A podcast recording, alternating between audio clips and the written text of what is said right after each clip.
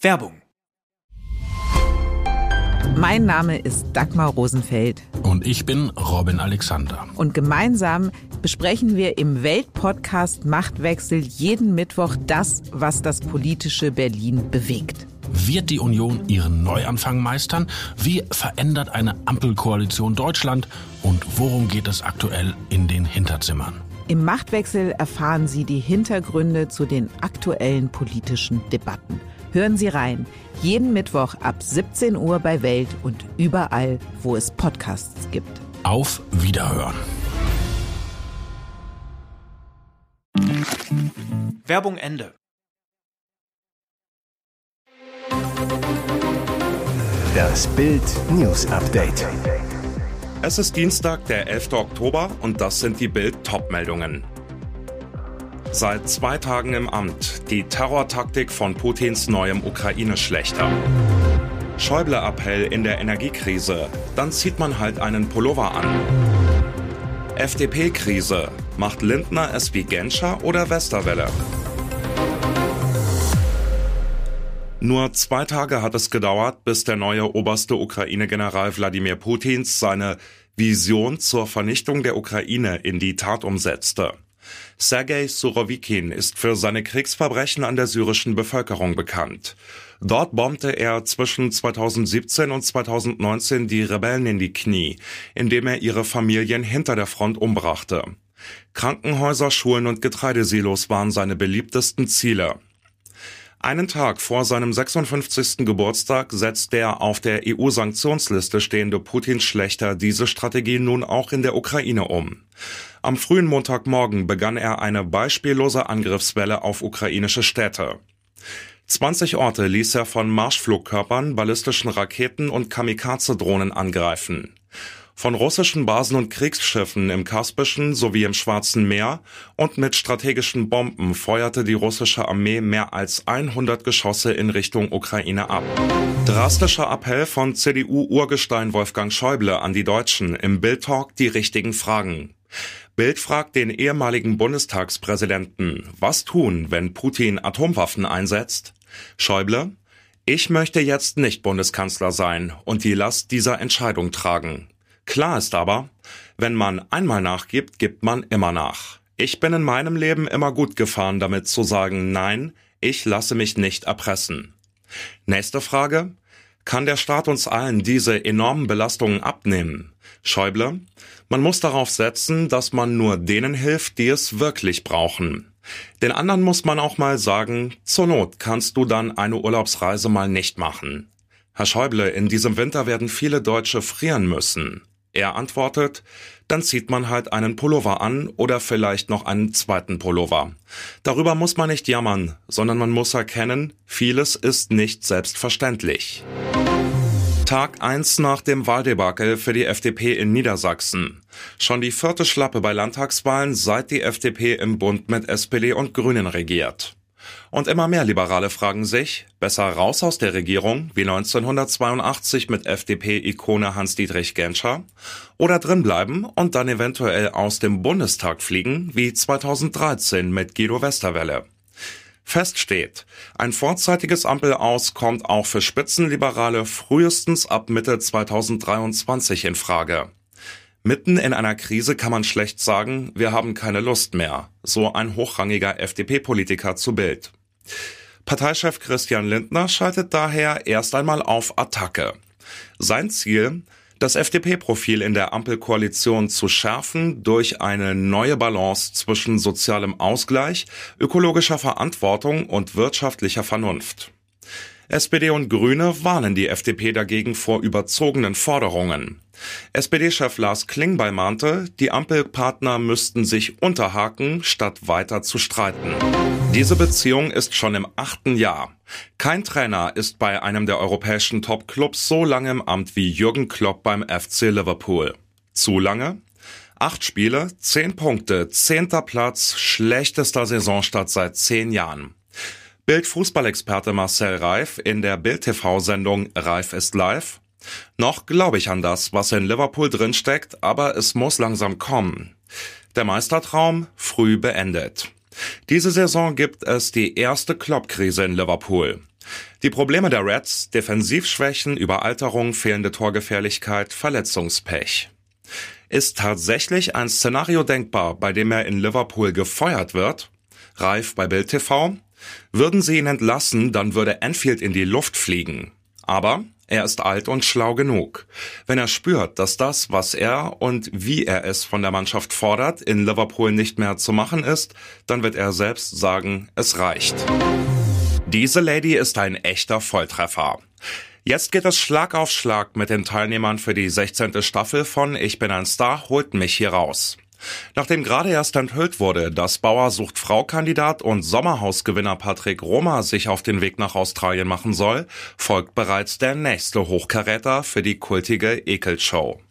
Nach Bildinformationen will RTL nämlich Luxuslady Claudia Obert ins Dschungelcamp locken. Die Geschäftsfrau hat bereits an mehreren Trash-Shows teilgenommen. Nun könnte sie sich in Down Under die Krone sichern. Obert, die aktuell mit ihrem jungen Lover Max für ordentlich Furore sorgt, sagte vor einem Jahr noch zu Bild, da kriegt mich keine Summe der Welt hin. Ihre Begründung damals, wenn's um ekliges Essen und Trinken geht, bin ich raus. Nun also offensichtlich die Kehrtwende. Für die Fans der Kultshow wäre ihre Verpflichtung definitiv ein Riesengewinn. Und jetzt weitere wichtige Meldungen des Tages vom Bild Newsdesk. Krisenentlastungen, so viel Geld bringt Ihnen die Gaspreisbremse. Die Bundesregierung will Millionen Gaskunden entlasten und jetzt liegen endlich konkrete Vorschläge auf dem Tisch. Heute hat die eingesetzte Expertenkommission ihr Konzept präsentiert. Es sieht spürbare Entlastungen für Millionen Haushalte vor. Im Kern schlägt die Kommission vor, der Staat soll kurzfristig die Gasrechnung übernehmen und mittelfristig die Gaspreise drücken. Folge hunderte Euro Entlastung oder sogar mehr. In der ersten Stufe sollen die Versorger auf die Erhebung der Abschlagszahlung verzichten und bekämen diese Summe vom Bund spätestens zum 1. Dezember erstattet. Auf diese Weise wolle die Kommission auch die zu erwartenden hohen Abschlagszahlungen im Januar und Februar 2023 teilkompensieren. Der Staat würde auf diese Weise praktisch für einen Monat die Gasrechnungen der Deutschen zahlen. Verivox hat ausgerechnet, wie hoch die Entlastung für die Bürger durch eine Gas- und Strompreisbremse ausfällt. Eine vierköpfige Familie mit zwei Kindern in einem Reihenhaus beispielsweise würde mit einem Verbrauch von 20.000 Kilowattstunden durch den Gaspreisdeckel um die 1.366 Euro pro Jahr entlastet werden. Alles zur Gaspreisbremse gibt's bei Bild.de. Geheimer Moment bei Harrys Traumhochzeit enthüllt, diese vier Meghan-Worte hauten Charles um. Seit dem Staatsbegräbnis der Queen und dem Abschluss der Trauerphase überschlagen sich die Enthüllungen in Großbritannien häppchenweise, schildern ehemalige Palastmitarbeiter, Royal-Experten und Insider, was sich angeblich Schlimmes, Skurriles oder Intimes innerhalb der Königsfamilie abspielte. Dabei geht es auch um das große Ereignis, was vor vier Jahren noch die Welt entzückte. Prinz Harrys und Megans Traumhochzeit am 19. Mai 2018 und ein privates Gespräch zwischen der Braut und Schwiegerpapa damals noch Prinz Charles. Vier Tage vor der XXL-Hochzeit war nämlich nicht klar, wie und mit wem die Braut in die Kirche kommt, denn Megans Vater hatte seine Teilnahme abgesagt. Und genau da schritt Bräutigamvater Charles ein. In einem persönlichen Gespräch bot er Meghan an, diese wichtige Aufgabe gerne zu übernehmen. Mehr noch, es sei ihm eine Ehre, soll Charles zu Meghan gesagt haben.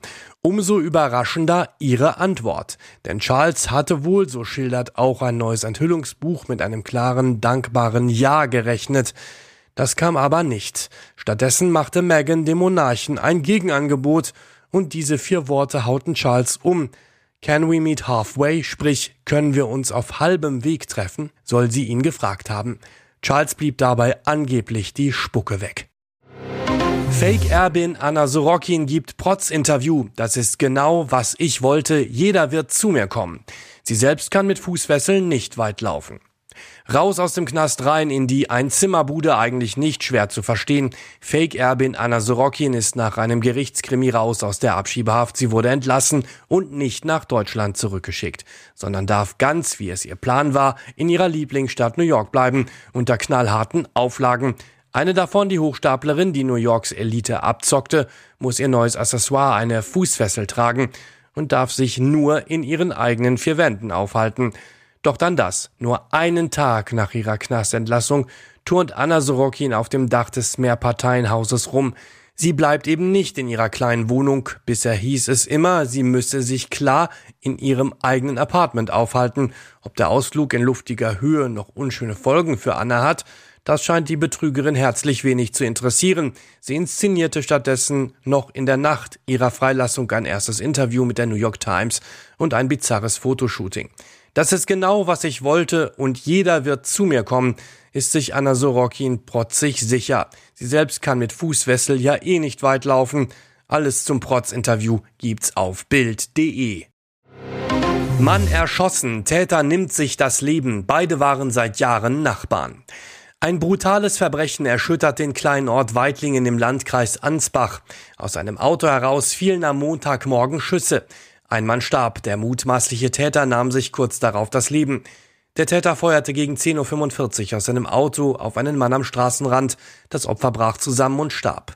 Der Tatverdächtige floh in einem schwarzen Ford Transit mit auswärtigem Kennzeichen. Nach Bildinformationen soll es sich um einen Nachbarn handeln, der seit Jahren mit dem Opfer im Streit lag. Großfahndung. Bereits um 12.45 Uhr entdeckten die Ermittler vom Polizeihubschrauber aus den Ford.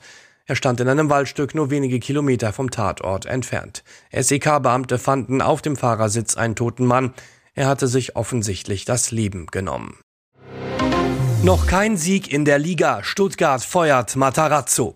Der VfB Stuttgart hat Trainer Pellegrino Matarazzo entlassen. Grund der Trainer hat in diesem Jahr erst drei Ligaspiele gewonnen. Die Bosse trauen ihm nicht zu, von den verbleibenden 25 Spielen zehn Stück zu gewinnen, um sicher die Klasse zu halten. Sven Mislintat, Sportdirektor des VfB Stuttgart, als wir Rino vor fast drei Jahren zum VfB geholt haben, waren wir von seinem Potenzial und seinen Fähigkeiten als Trainer absolut überzeugt. Rino hat unsere Erwartungen nicht nur erfüllt, er hat sie in vielen Punkten sogar übertroffen.